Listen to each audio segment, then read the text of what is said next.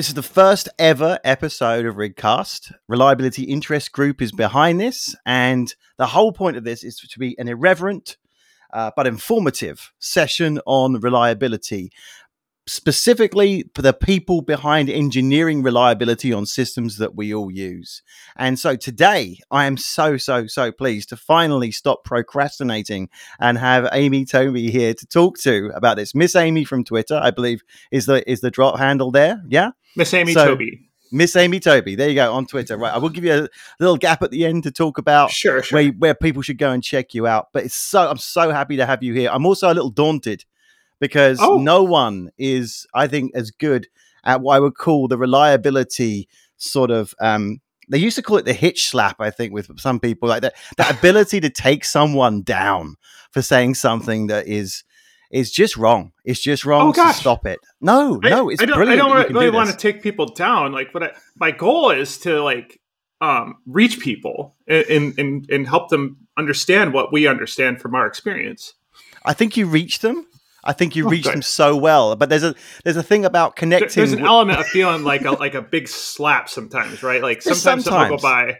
Um, before we started, right, we were talking about that T-shirt, the, yeah. the simply restart everything, and every time I see that meme go by, right, about SREs just go and restart things, I just I want to go down to the like go up to San Francisco, go out to Fisherman's Wharf, spend an hour shopping, and find the biggest worst fish I can find and then go and find it and just like fish slap people, right? Like just that's the feeling I get. Then I take that feeling and I turn it into energy that's like, okay, how do I get through and help people understand that when we restart things, we lose opportunities.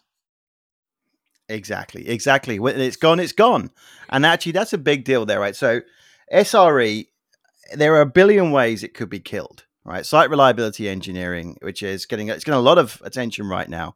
There are a billion mm. ways it could be killed, and I think you know both you and I have been close to DevOps and that sort of embracing of additional responsibilities into your team. Hasn't that been wonderful? Everyone wanted that. and and now and now they and now they're bringing reliability. So right, so this is one of the questions we talked about earlier that I, I have to put you. I love it. Um, so if DevOps was destroyed by CI/CD or the industry behind CI/CD, what is going? I, am going to use a slightly different phrasing on the question because what the phrasing originally was is is SRE already fucked, and I like that. but let's go with what's going to kill SRE. What in ten years' time, probably less. When we're sitting here going, "What happened to SRE?" Oh, that happened. What's it going to be? What do you think? Well, I, I think it's already happened, um, and it's Kubernetes. um, Kubernetes and I think it's just a continuation of Google's gag, um, which is the way Google solved this problem. Was you know we capture the code before it gets to production, and we set up a big imposing gate um, with rules, but, but also the investment in things like training and uh, hiring and onboarding and stuff that a lot of other companies don't budget. But then you get to the Borg gate, and your code has to fit in the Borg shaped box, right? And we think of that as a container, but it's much more complicated than that in Google, right? Like there's a lot of like libraries and support infrastructure that you're expected to use and that is made available to you and have whole teams behind them. And so I think Kubernetes is really that thing where we, we're stuck in the ops world still. We still have that left foot in systems administration. Um, there is a lot of opportunity to improve reliability of services by getting them into Kubernetes, doing you know green blue deployments, whatever colors you like to choose for that. um, you know, running more than one copy of the service is still um, in some corners of the world pretty fantastical. Um, so this this idea, uh, I think that's really the thing is like we're we're gonna we keep being pulled back into operations um, is really what I think is holding us back from being able to push organizations into the the behaviors that enable reliability as opposed to the technologies. So I'm going to get all kind of horrifically buzzword now, right? So is, is it is it that we're still shifting things right when we when we were supposed to be shifting them left? This is this is you know you have to forgive me now. This is you know is this is this the heart the nub of the problem is that there's still this urge to nudge things to the right a little bit when actually all the benefit comes from closing the feedback loop and pushing it as far left as possible into um, the engineering team's lives, I suppose.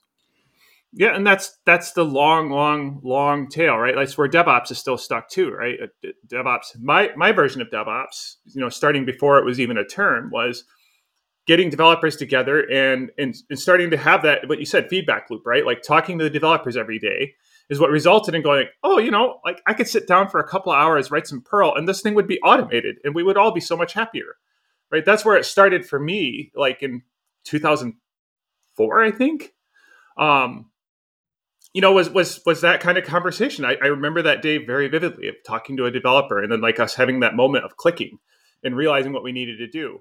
And that's the magic of DevOps, I think. And for SRE, it's again, it's it's not just putting the right technology in front of people, but creating the understanding that the way this technology fits together, not just the tech pieces, but the people pieces, is how yeah. we enable like the really pleasant reliability that I think we all want um, that we're struggling to get to.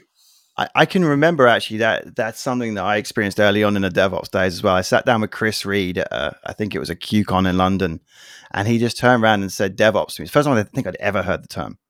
And he said there's this thing called DevOps, and I was, I was, it was we were possibly in a bar, so I can't honestly say I was paying a huge amount of attention. But he said it's this DevOps thing. Honestly, a lot of my stories start that way.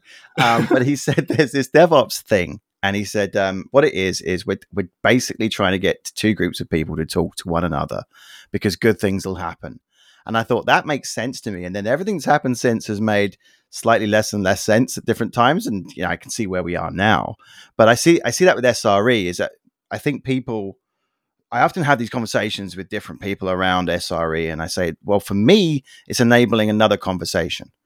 Um, it's just all the tools of it, all the pieces of it are really they're conversation enablers. They don't really matter as much as you think they do. If you do SLOs, and we'll get onto those in a minute, right? You can, if you do SLOs, that doesn't automatically make anything any better. Um, if you do, uh, even if you try we and practice dashboards right? We already like, had dashboards. Well, we're going there. Like we're going just, to dashboards. If you just stick it on a dashboard, like you did, you've done. Congratulations, you've got another dashboard. Exactly. Um, we could always it, need more. There's actually been a great thread, hasn't there, recently on Twitter about that, about dashboards. I think uh, Charity Majors has been talking about it. Jessica yeah. has been mentioning it. I, I know we're going to get there. mixed feelings on that let's go to some responses on that in a minute because I have a couple myself because okay. I, th- I think it's great. No, and full respect to those people, they tend to bring up subjects that are inflammatory yep. and beautiful. And so let's get inflamed when we talk about those. So I just mentioned about SRO, S, SROs. Let's try those. Let's let's change some acronyms. Three letter acronym that isn't out there yet. SLOs. SLOs. So, if, could you describe SLOs, your perspective, your game on SLOs, someone who's been actually practicing and around these things to the point where you see where they go, what they how much they the conversation they create, how much pain they cause. Describe an SLO in one sentence. Can you do that? If I'm, I'm dumb, sentence? I know nothing. In one sentence. Wow, I, I, didn't think you were going to challenge me to get it to one sentence. I usually use a lot. Um, okay, I, okay. I and I guess that's, that's the sentence, right? Is SLOs are, are, are more than a sentence. Um, Beautiful. You know, and yeah. expand a little, right? Like, yeah, so it's a lot of things we already do as activities in our organizations. Um, you know, like our product teams largely or should be understanding what the user journey for different things that we build are. Right? We've we add a new end, endpoint to our API. We should be able to go to the product people and be like, why does this exist and how does it impact the user? Uh, it turns out that that's not a universal practice, though. no, so one of the things that SLOs brings to the table is now we don't have just product on the ball for all of the stuff. Now we have another group, SRE, or even our software engineers, if we if you do kind of a disaggregated approach to SLOs, um, coming and saying, "Hey, what the heck is this user journey? Um, I need to know how this connects to the customer." And so that's one of those little magical things of SLOs that that seems really trivial on the surface. If I just say like, "Yeah, it's connecting our technology to the user experience," that sounds kind of dumb, right? In the or kind of you know not useful in the first pass. But when you think about as we build our SLO program inside of a tech organization and starting to start that conversation in the feedback cycle, as you mentioned, um, of having that conversation with our product team and having that discussion in our engineering teams. Now, all of a sudden, we're starting to tap into the the magic of bringing people thinking about empathy, basically, right? Like thinking about what is the impact on the user. That yeah. creates a different product. It creates a different outcome. Um, and and so like I haven't even gotten to the numbers yet, and I think that's the most important part of all of this. The the big shift in our organization is that connection, and then we do we we create accountability through metrics. How, how would you? I love that as well. Accountability through metrics. Also, again, it's it's a shared experience. Um, yeah. at an SLO. I mean, I had an interesting conversation recently with um, a company where they said that they had SLOs, but they were for the team only they were for the team. I heard this they're for the team. They're not for anybody else. They're for the team, which I think flies in the face of what you've just said. Is that they they should be almost the, one of the most public aspects of everything that you're working on, public inside perhaps the organization, yeah, and not used as a stick to hit anybody with. Because let's get on to SLOs and SLAs a I little mean, later. You, you use them as a stick to hit leadership with. Yes, I love like, that. So, That's good. One. So That's good I don't know about the stick, but I do. I do talk to engineers about that, right? And so it is for the team in a way, in that the empowerment goes to the engineering team, right? Now, product and engineering together, but like ultimately, yeah. the way I talk to engineers about this is I'm the idea here is these metrics aren't here for me to beat you over the head with. They're actually for me to beat over the head over whoever's doing the prioritization of your work. Right? Gotcha, if that's yeah. you, then I'm going to come talk to you about it. Hey, buddy, you're you're you're doing great on the features, but your reliability isn't doing great. We need to pull that lever back a little bit, right? Um, but the empowerment is to let people create more sustainable engineering organizations. That's that's my goal. I don't care what anybody else thinks, right? Because that's what I want to build. I don't think that's a bad goal at all. Actually, we should. We haven't really done the usual obligatory introductory section we didn't. yet. We didn't. We didn't. We I didn't. Did the longest you. cold start in the history of we podcasts. I'm going to change a whole bunch of rules with this podcast. That's one of them. So let, let's go back in time and maybe the editors get involved. Maybe they don't. Let's just introduce, let's get in the habit of introducing 16 minutes sure. in. Let's do that. So, um, well, Amy, introduce yourself as as as happily as you take as long as you want. I just gave you a whole lot of limitations on everything you said before. now I'm not going to give you any limitations. Right? Introduce yourself. Give people a taste of the experiences and places you've been that that where you've had to do this stuff. Please, over to you. Sure. Um, so I'm a music school dropout. Um, I went to classical music school, playing trombone for four and years and change. Um, in the midst of all that, kind of got hooked on muds. Um, wanted to kind of change some things about them, so I bought C Unleashed. The I don't know if you remember the old Unleashed series of books in the nineties. I do. Yeah, um, the gold and red with the tear down the printed on the cover. Yeah, um, I did. And I was tore through a, a bunch of that. Unleashed or something. They might have been. Yeah, those. Yeah. And I started on a Windows 95 machine. Yeah, um, and I didn't I have money, so I I was using the GCC compiler via something called Cygwin, which fortunately modern generations don't have much experience with because it was horrible. Mm. Um, except that it worked. I was able to build co- write code and build it and um, start learning C. And I was complaining about how slow it was one day on a, a intermud chat thing. Um, and everybody's like, oh, yeah, so here's what you do you go down to your bookstore and you buy Slackware Unleashed, and it'll have a CD in the back, and you install that on your computer, you pull your code over, piece of cake. Um, I disappeared for six months because the first thing I did was screw up the partition, partition table on that machine, and it had my, at the time, girlfriend's homework on it. So I had to spend all this time getting that back. Um, I decided I, I, liked working on Linux. Um, and then shortly after that, I ended up in the industry. Well, in the so industry, the in, I like that. The, yeah. the industry. That sounds bad. It used to be you were a member of the family and you knew what sort of things you were dealing with. Now it's the industry. yeah, yeah. So I kind of, you know, like right away ran ran into high availability stuff. My first job was at a stock trading firm, um, at the time called Olde Discount, it's downtown Detroit, um, which is now H and R Block's trading firm. So it got bought by H and R Block during that time.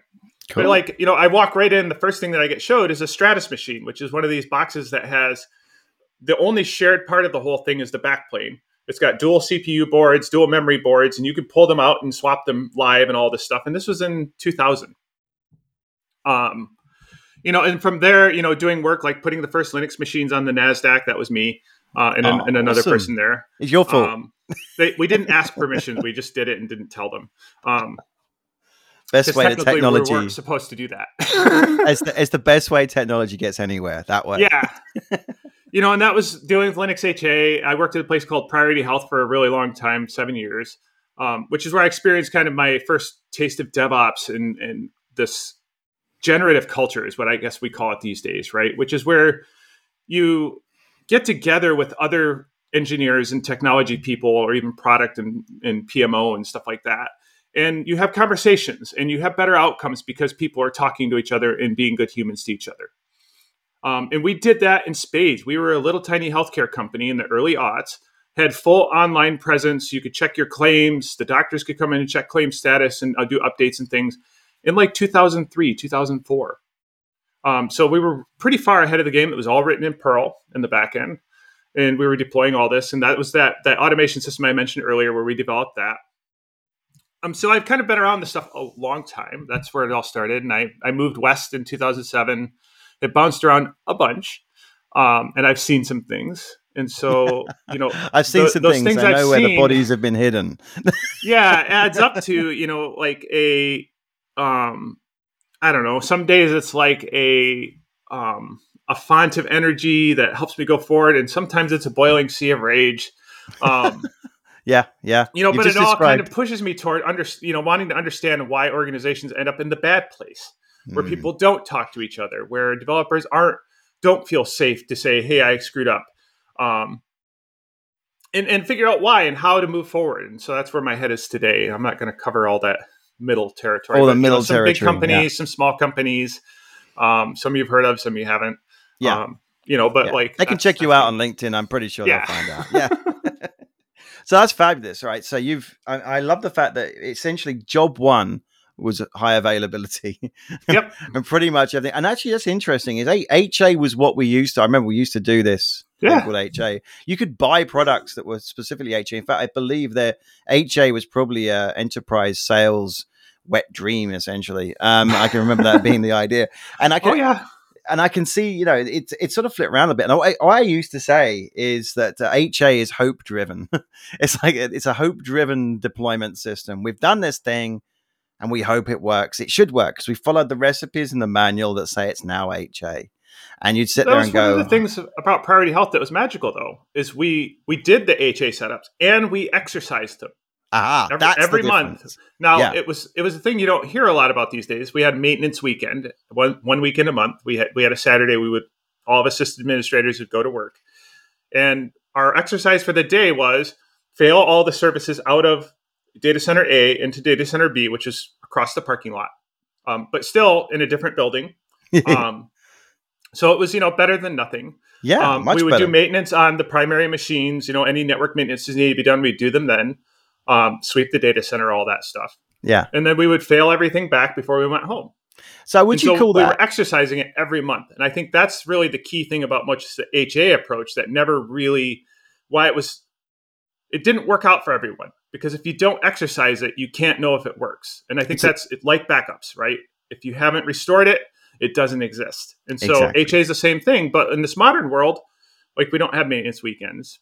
We've got to find other ways to exercise these systems. And what we're heading towards is the Kubernetes world, where it's basically it's all HA all the time, and these things are pods are coming and going all the time, and it's just the state of normal. Yeah, yeah, yeah, and I, it's also a state of many many options available and not sure which ones to flip or change or, or twist or turn you know I, I feel like we've we've created I talked about dashboards earlier. We're going to get to dashboards. I'm going to everyone listening to this. We're going to get to dashboards. Don't worry, it's coming later. But you know, I feel like we, with Kubernetes and some of the modern platforms, we've created incredible um, opportunities for mm. greatness as well as not so greatness. And it, there's all that power in there. And I think there's I think there's a bit of a a reaction to that at the moment in the industry. Again, this is this is something that's maybe a bit more complex than we ever thought. What what is this beast we've created? But the power's in there to do good things. Mm. It's just I think we I want to go back to that thing you mentioned about exercising things once a month. I think you mentioned you mm-hmm. were doing it. And so yeah, they've been rebranded as game days by various people around the industry, and it's a I love the name. I think it gets misunderstood sometimes, but it's exercising is really mm-hmm. it, it's not just important for your physical; it's important for your systems, and I think that's really cool. That's a that's a great takeaway. I think. I think any dynamic system, right? Yes. If you want to go back out to yes. systems theory, like the the more complex the system, the more you have to be intentional about exercising it fully. And this, I could do this for yoga too, right? Like that's what a, that's what a yoga set is all about. Is like just trying to move every single muscle in your body at least a little bit This is um, why I have so many problems with my back. I just don't do any of those things. But I have a dynamic system. I am not exercising anywhere near as much as I should. I promise you that. Um, okay, right. So let's have to throw a little chaos at you. You know, get you get you moving.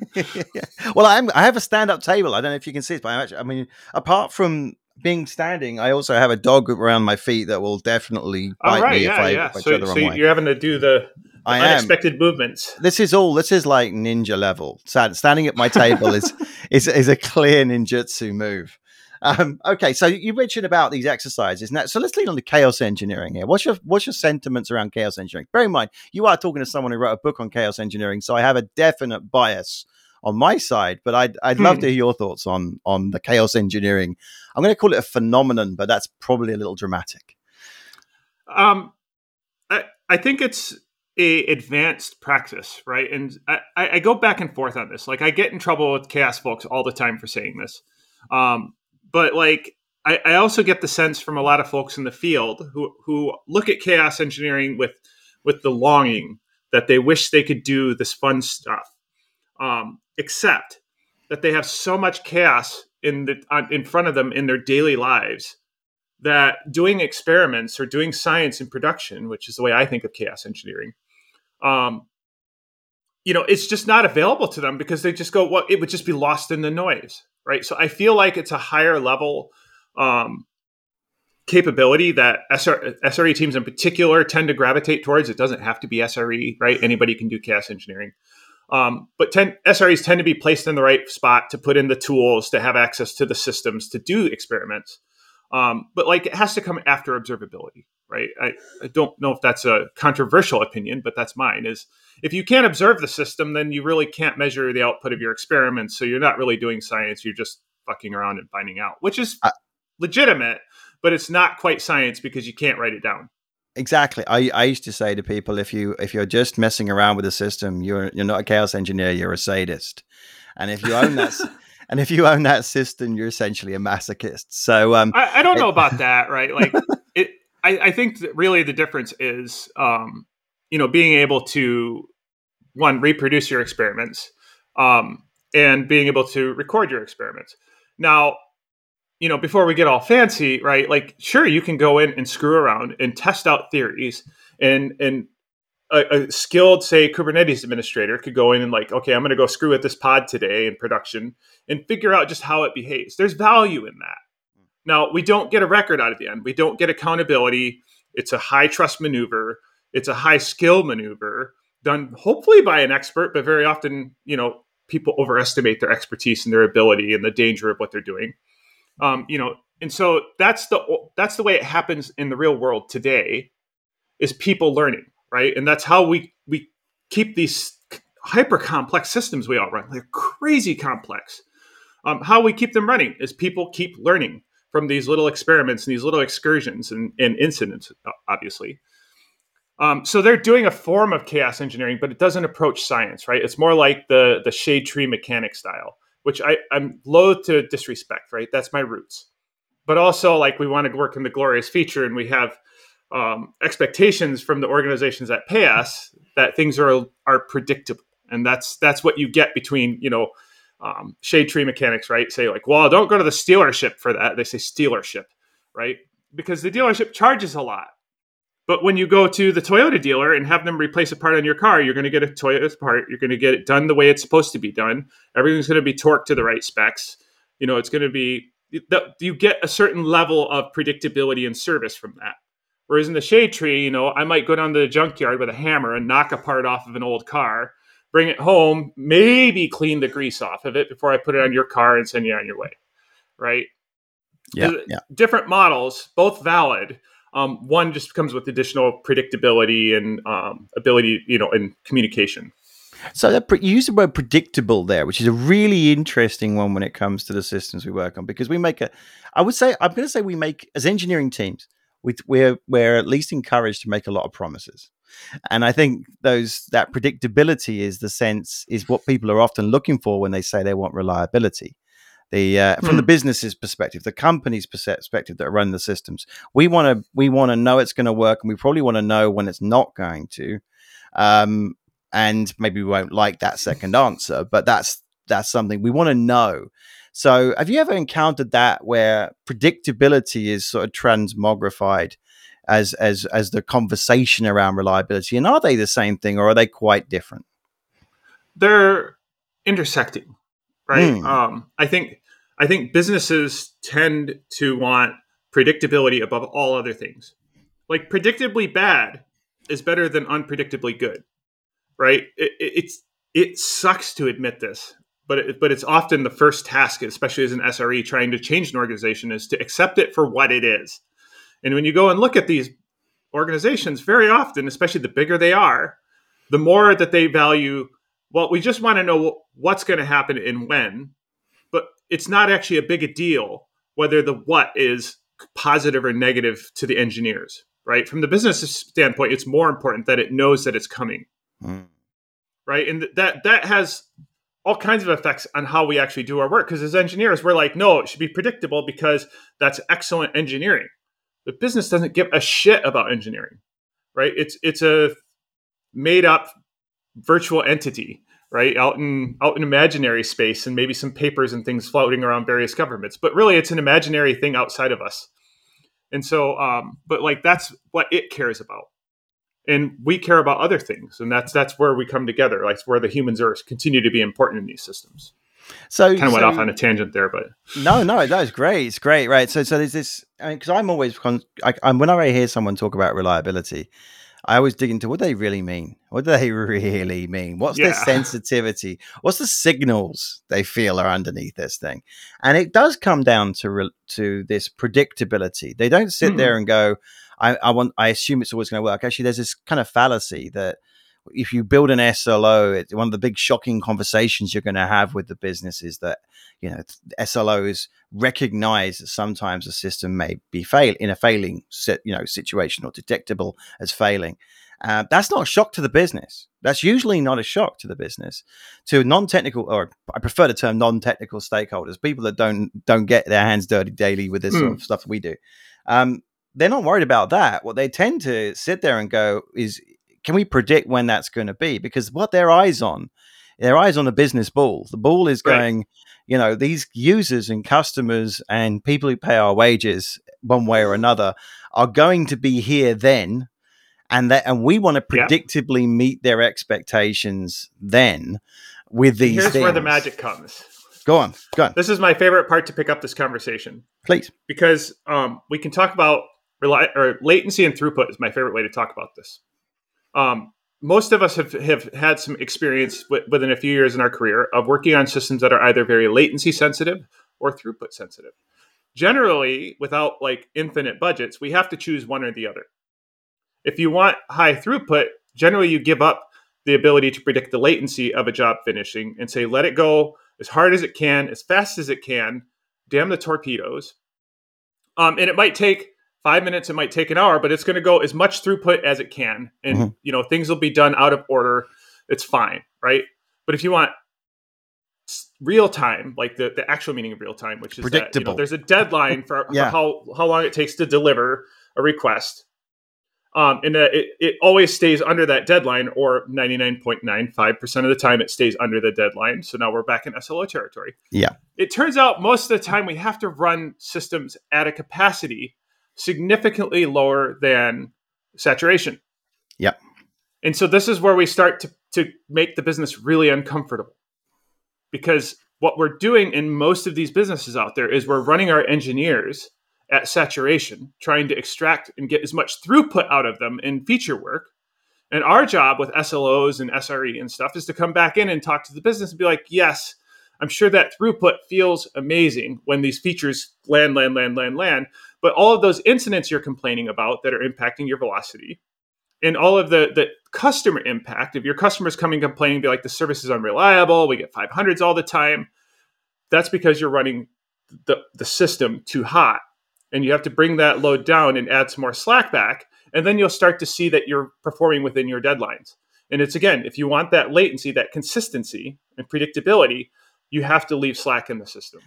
I right? love but that's that. the discussion with the business that we have to have. Yeah, and I love that, and I, and it's do you know what upsets me slightly about mm-hmm. that is that I've been having that conversation. I say I, I've seen that conversation being had back in my junior days. I was working at uh, General Dynamics on all sorts of real time systems for uh, aircraft and things. I did all mm. sorts of strange things in my youth. And I can remember that conversation going, you know what? You don't run a system at its max in order to make it.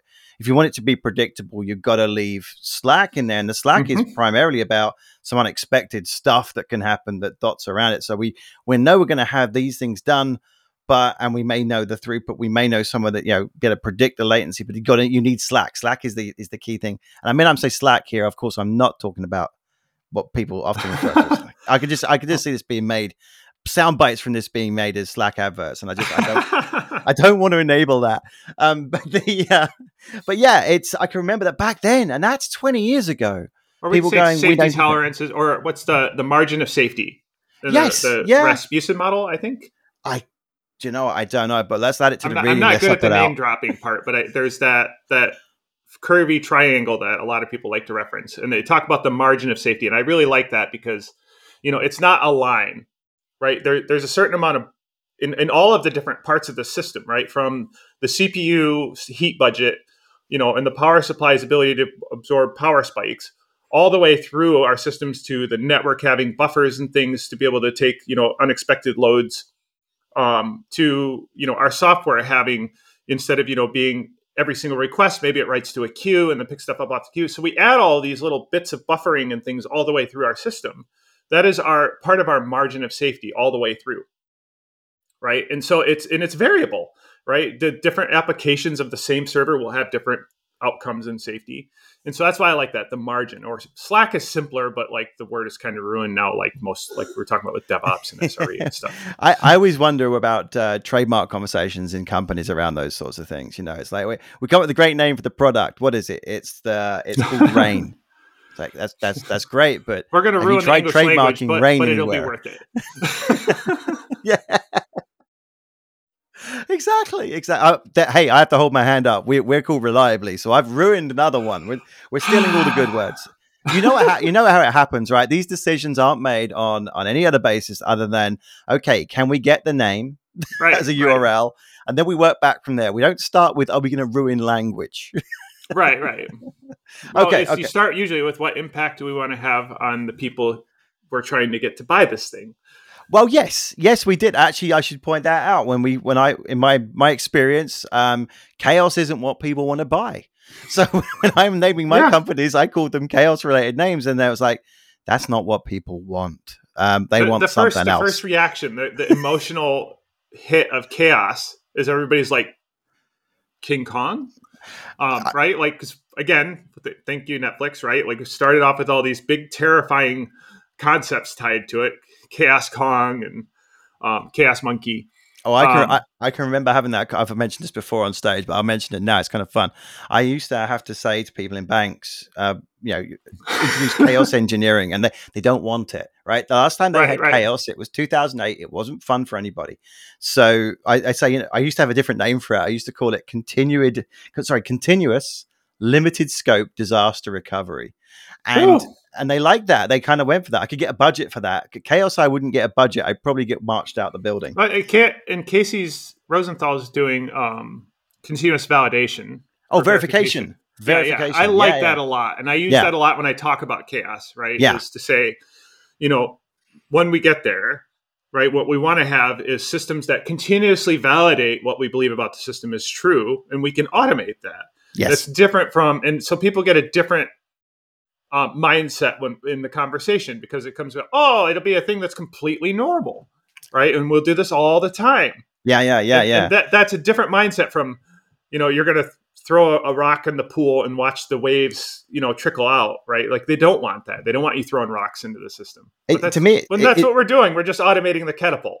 It's, it's all it's all underneath there. But yeah, I, yeah. remember i remember you know saying you know essentially chaos engineering we're, we're kind of emphasizing the chaos. You you put engineering on a word like chaos, people immediately remove the engineering part, And they go, so it's chaos we want. And then, well, and, and I always said, actually, there's a great quote from somebody else on this. I cannot remember. I'm really bad at remembering who quoted what, but I will find it later. I'll put it in the cliff notes, right?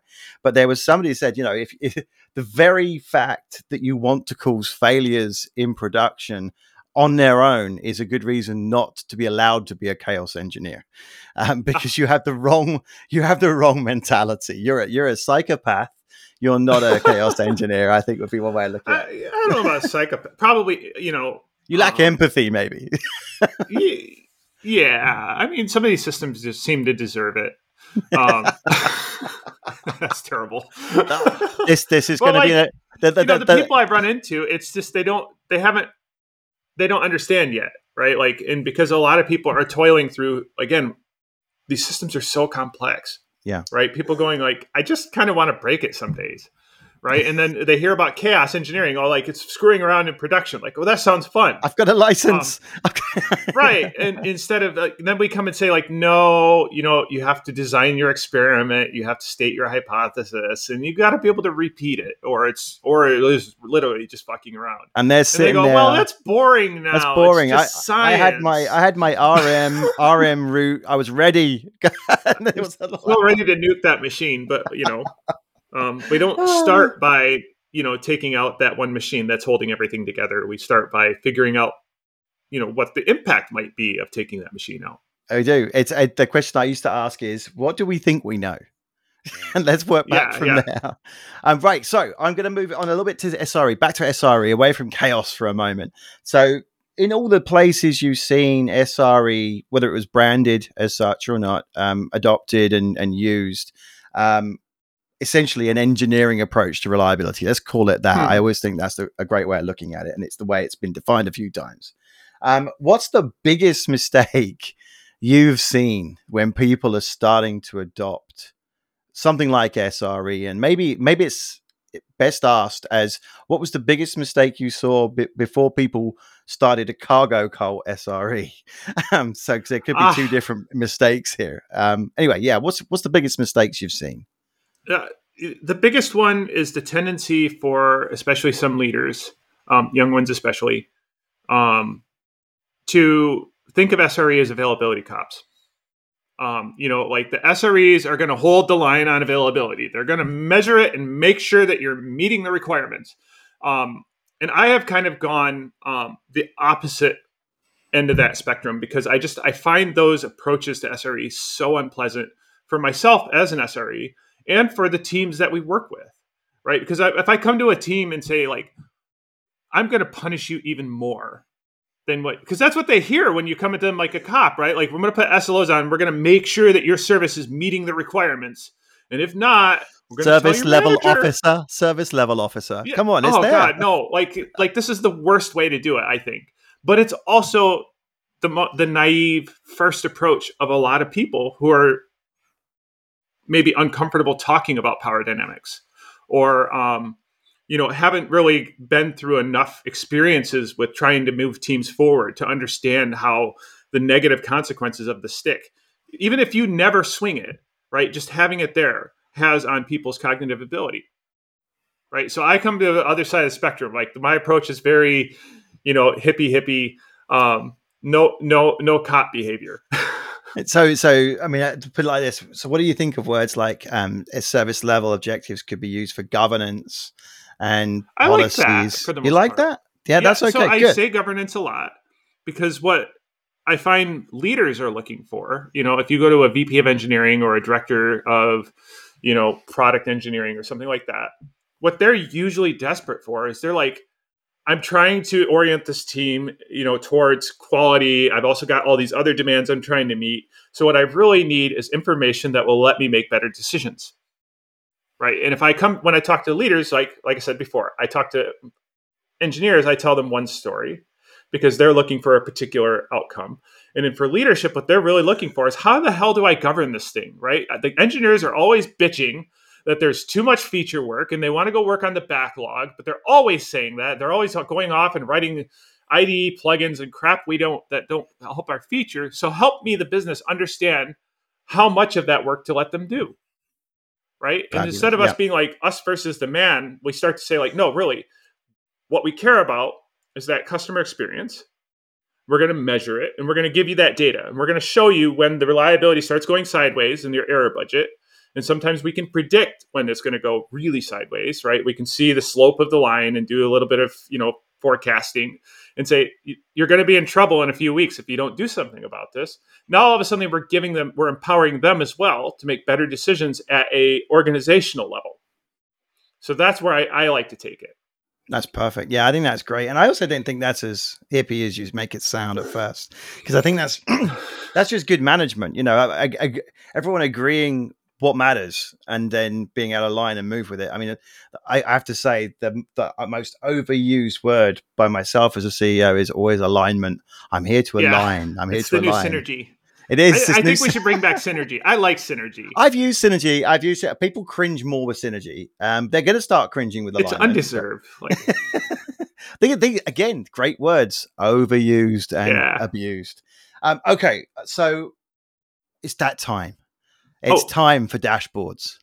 Okay, oh. so let's go there. Let's go to dashboards. So I didn't gonna... bring any fire. I need there is... set something on fire. And although need, no, you know, I have to get really close to my microphone, and the sound wouldn't come through. And... See, I used to be able to do a really great movie voice. You know, the introductory voice. oh yeah, yeah, uh, yeah. You know, sort of um, today. That's sort of that level of voice. But I can't do it anymore. I haven't got the voice anymore for it. But so there's a bit of a pogrom, and I like that word. I've been building up to using this word. I haven't used this word for a long time. Ooh, pogrom, pogrom against dashboards into some degree, and um, I, am not gonna. I'm gonna sort of take the opposite position on this. I think a, a good dashboard. I've seen some nice ones when I've walked into offices and people gather around these things, and they actually seem to prompt positive action. They don't. Uh, Dave Hound calls those information radiators. I'm happy with the term. I'm happy, but for me, they're a dash. Anyway, so yes, information radio is great, and I and I can even as a visitor, I get them. I can understand them. I can I get them at a glance. Sometimes mm. I hmm. even get the tempo or the the taste of how people are working there, and that to me is is a decent thing to have. It isn't going to solve the world. It shouldn't give a full sense of security, but that's the point because it's not giving a full sense of security. It's prompting positive action. It's not just sitting there going blinky blinky. We're all good. Um, uh-huh. However, right, there's a lot of things against dashboards at the moment, and I, de- I definitely believe in some of the arguments against, and I have some for. What's your take? What's the Amy Tobey take on the current dashboard debate? That'll do. I, you know, I, I understand. I understand Charity's argument, right? So I, I really do have a foot in both sides of this. Um, the the the main problem I think I have with dashboards as the default way that we look at the way our systems are behaving is those of us who build most of them and promote most of them have a a lot of context in our heads, right? And so I, I keep going back to the this is how I kind of explain observability is for for years when I, especially when I was doing a lot of Cassandra work, I would show up at somebody's shop. I was I was the last line of, of defense on a lot of calls, right? Like the SAs would go out and try to performance tune these things, and they would call the other SAs, and they'd get through all the way through their call tree, and then they'd finally be like, "All right, maybe we need to call Amy in." And then they, they would ping me and be like, "Hey, we kind of got this performance thing," and I would show up, and I'd be like, "Okay, um, give me a shell on the box, a couple of these machines. I'm going to run dstat for about ten minutes." Um, and I'm going to stare at the stare at the logs in the dstat, you know, in two windows, and then usually I'll sit there and look at them for a while, and I'll go, "Have you looked at X?" And they'll go, "No," and they'll go look at it, and be like, "Holy shit, that's what it was." And I've done that like a few times, and people are always like, "How do you do that? Teach me to do that." And so I've been thinking about how do I teach this for a long time. And it comes down to really, it is an experience. It is the context that we carry in our heads that we've learned from looking at these metrics over and over, hours and hours and hours of experience with them. Same for dashboards, right? You can probably do this. I know I can do this. I know a lot of people, especially in ops, can do this. Walk into the, somebody else's office, see a dashboard on the wall, see the slope of the line going up and down, you know, and go, ah, I see that traffic was up in, at eight o'clock in the morning and then kind of dipped down to two o'clock in the morning. And I see that, you know, the developers maybe started but that brings a lot of context that I already had to interpret what I'm seeing on that dashboard. And so, for those of us that are steeped in it through most of our life, it, it, it's perfectly natural to look at a dashboard and go, aha, I have all this context. I understand what's going on here. But for the majority of the engineers we're trying to reach that we haven't already reached with dashboards, they don't typically have that same context and practice of reading dashboards, right? So when we throw a wall of graphs in front of someone that isn't used to that, that doesn't understand the underlying metrics, where they're coming from and how they're getting there and what their imperfections are, how, you know, what the difference between different sample rates um, and how that impacts what we actually see. Like that's all stuff that we just kind of automatically step through without even thinking about it as SREs. Um, but now when we get down to an engineer, like a lot of times that isn't apparent to them right away when they look at the dashboard. So we need to change that the way that we push information out to these folks because developer the developer experience is getting wider and wider over time. We can't expect homogenous education or experience with looking at various metrics. Um, and so that's where I think the distributed tracing, you know, charities viewpoint comes in and changes things, right? And we have to be emphatic to get through. Um, I think is why a lot of these opinions come out is very salty, right? Because yeah, clearly dashboards have value, right? We we still use them in incidents all the time to solve problems. So we should have dashboards, especially on things that are very dashboardy, like CPU usage and things like that. The average motor vehicle. Just to, I, have yeah. always I've always used the analogy of you give me observability for my car, and I would be freaking out every five meters because everything would be going, it's dying, it's like, oh no, we're good, we're good, no, we're definitely dying, we're dying, and that sort of thing. um, but but it, you know, give me a dashboard that sits there and doesn't light up, then I'm cool. and, right, but that, right. but but that's the yeah, it's, it's, a kind of a tongue in cheek point, really. I get where you're coming from. And I've always loved. I used to drive cars like that, though, right? Like you know, yeah. you have the oil pressure gauge and the temperature gauge, and I used to always buy junkers and fix them. Yeah, I still, so, like, I still, you know, do. they'd still be like have weak oil pressure, and it would dip down to twenty, and I'd be like, ooh, oh, I don't know if I like that while driving. Um, we don't do that as much anymore. I, right? I, Nobody I, reads their do. oil pressure gauge anymore. I don't do that. I don't do that. but I have a Harley Davidson, so I have I have all of that rubbish going on as well. well so it's always got oil flying out of it. Uh, yeah, I mean it's. Uh, I mean, let's not talk about the horrific cost to the environment and the world. But you know, this you know, it's basically a radiator that I sit on, and it's it's yeah. the same thing. It's so basic. I know from the feel of the engine and what's going on in there, whether it's good or bad or indifferent. Um, and you're right. We built up all these sensitivities to these underlying concepts that are all hidden away in our heads. And finding a way that people can grok that is the right level of, is, are we back to the right level of abstraction? Is that the essential problem here again in our worlds where, you know, the dashboards are often built for a level of, of abstraction and knowledge that isn't good enough for the broadness now of the team that might be interested and involved. Is mm. that, is that a one way? Yeah, yeah, yeah. Yeah, okay. I mean, we got to meet people where they are, and and you know when we started building all these dashboards when Grafana started and back in the Graphite days, right? We the systems weren't that big. You could monitor CPU and disk space. In general, you were pretty good. But now, when a single request might flow through 12 microservices, um, it, it just you're never going to see that in in the traditional dashboard. So we have to go forward to something a little bit more robust that communicates the complexity of the system and the context as much as possible. Obviously, it's never going to be perfect, but now with the distributed tracing view, you see the request being broke down across microservices, across network boundaries, which is you know usually where the shenanigans are. Yeah, and now developers get that context delivered to them and maybe they can grow from there and start to understand the dashboards which is i think ultimately our outcome right is we want people to grow and to, to maybe grow down into the, the low level stats as opposed to being like you have to go back to the fundamentals and learn all this stuff that I learned, you know, through osmosis and 20 years of operations. It's the stuff I can't explain to you, and I don't even know. I've learned so much, I've forgotten more than I need you to learn.